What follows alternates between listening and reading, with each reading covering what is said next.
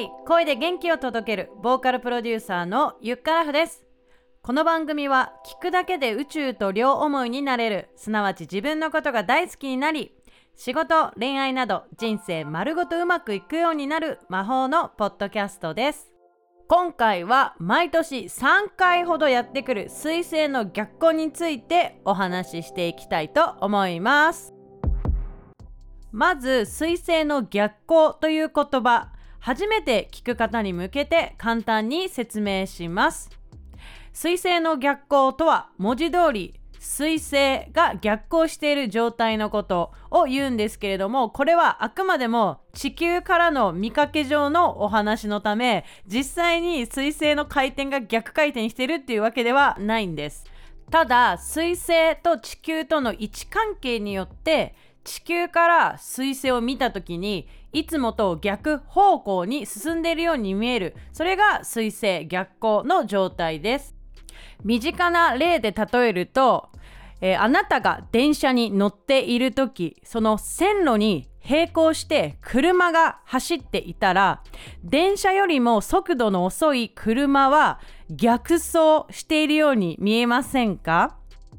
でも車は電車より進む速度が遅いだけでちゃんと前には進んでいますよね。水星逆行が起きている時はこの電車と車の関係性に近いことが、え地球と水星の間で起こっているためにあたかも水星がこの軌道を逆走しているように見える。こういった状態です。実はその他の星金星火星木星土星とかね他の星でも実際逆行って起きてるらしいんだけれども水星の逆行がなぜメジャーなのかというと年に3回と頻繁に起こるからだそうです。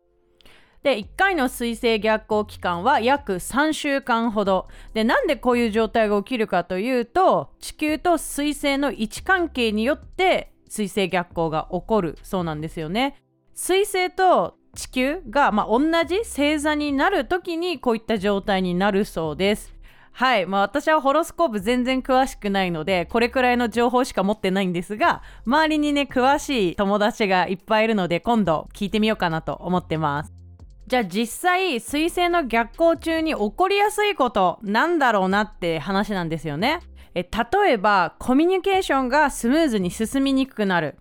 話が噛み合わないなとかこう誤解させちゃったりしちゃったりとかまあなんかこう恋愛中とかはもしかするとちょっといざこざが起きるかもしれないよねあとは電話やメールインターネットなど通信系のトラブルが発生しやすいあれ？メールしたけど、え、届いてないけどごめんみたいなね。なんかたまにあるよね、そういうことって。あと、パソコンや電子機器などのトラブルが起きやすい。そう、これ実際私も去年の彗星の逆光、夏の時だったと思うんだけど、ありました。MacBook Pro が充電できなくなっちゃって、もう急いで急いでバックアップをして新しいのに買い替えるっていうことがありましたね。てかあのパソコン壊れるってこう仕事してると死活問題じゃないですか。もうあこれは彗星逆行だから抗えないぞと思って泣く泣くですね。新しい MacBook 買ったっていうことがありましたね。あとね交通機関のこう乱れダイヤの乱れが発生しやすいのでその影響を受けて例えば会社に遅刻するとかこう予定通りに待ち合わせ場所に行けないとかそういうこともあります。あとねこれすごい好きなんだけど懐かしい人から連絡が来るとか街でばったり再会するこういうこともあります。とねこれね2021年のえ1月にもね彗星の逆行があったんだけどちょうど1月の後半にクラブハウスっていうアプリがガーってバズって流行ったと思うんだけど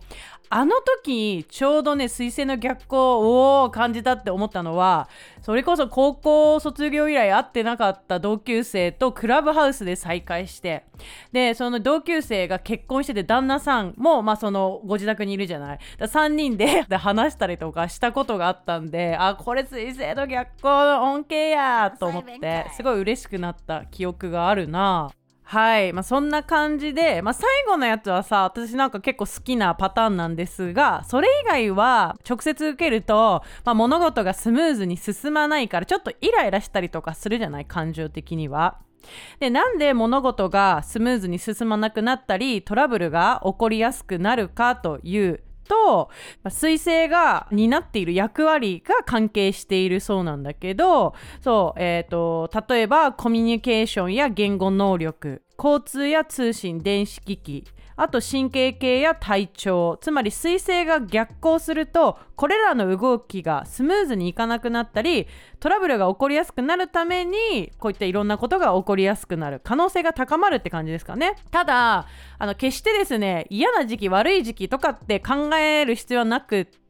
まあ、むしろ過去に遡ってあなんかあの時こうしてればよかったかもとかこう必要であれば修正したりとか見直す時期って捉えてもらえるとすごい前向きな気持ちで過ごせると思います。だから例えばさ約束がさドタキャンになっちゃったとか思うと一瞬ゲみたいな感じで思うと思うんだけどあ逆にあの読みかけの本読むかみたいな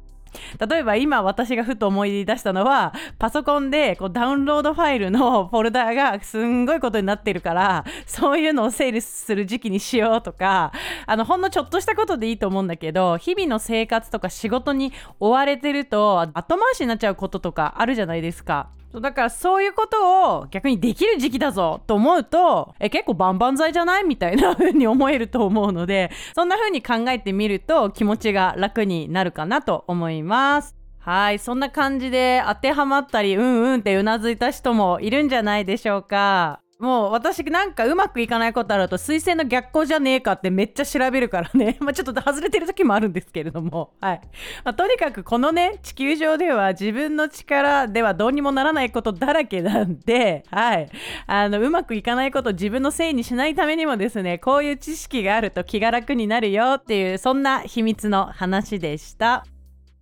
ということで24回目の配信いかがでしたでしょうか？今回の水星逆行は6月23日まで続きます。で2021年はまたもう一回やってくるんですよね。9月27日から10月19日です。もしこの期間中にうまくいかないことがあったらおさらいとしてこのエピソードぜひ聞き直してみてください。今回のエピソードが面白いと思ったらぜひ番組のサブスクリプション登録をしてください。サブスク登録するとエピソードが配信されるたびに自動的にスマホにダウンロードされます。この番組は毎週水曜日と日曜日夜9時に配信しています。さて最後にお知らせです。6月19日土曜日夜6時からカラオケ大会をオンラインで開催します。出場枠があと数名残っているので希望する方は LINE 公式からお申し込みください。ということで今回はこの辺で。ゆっからふでした。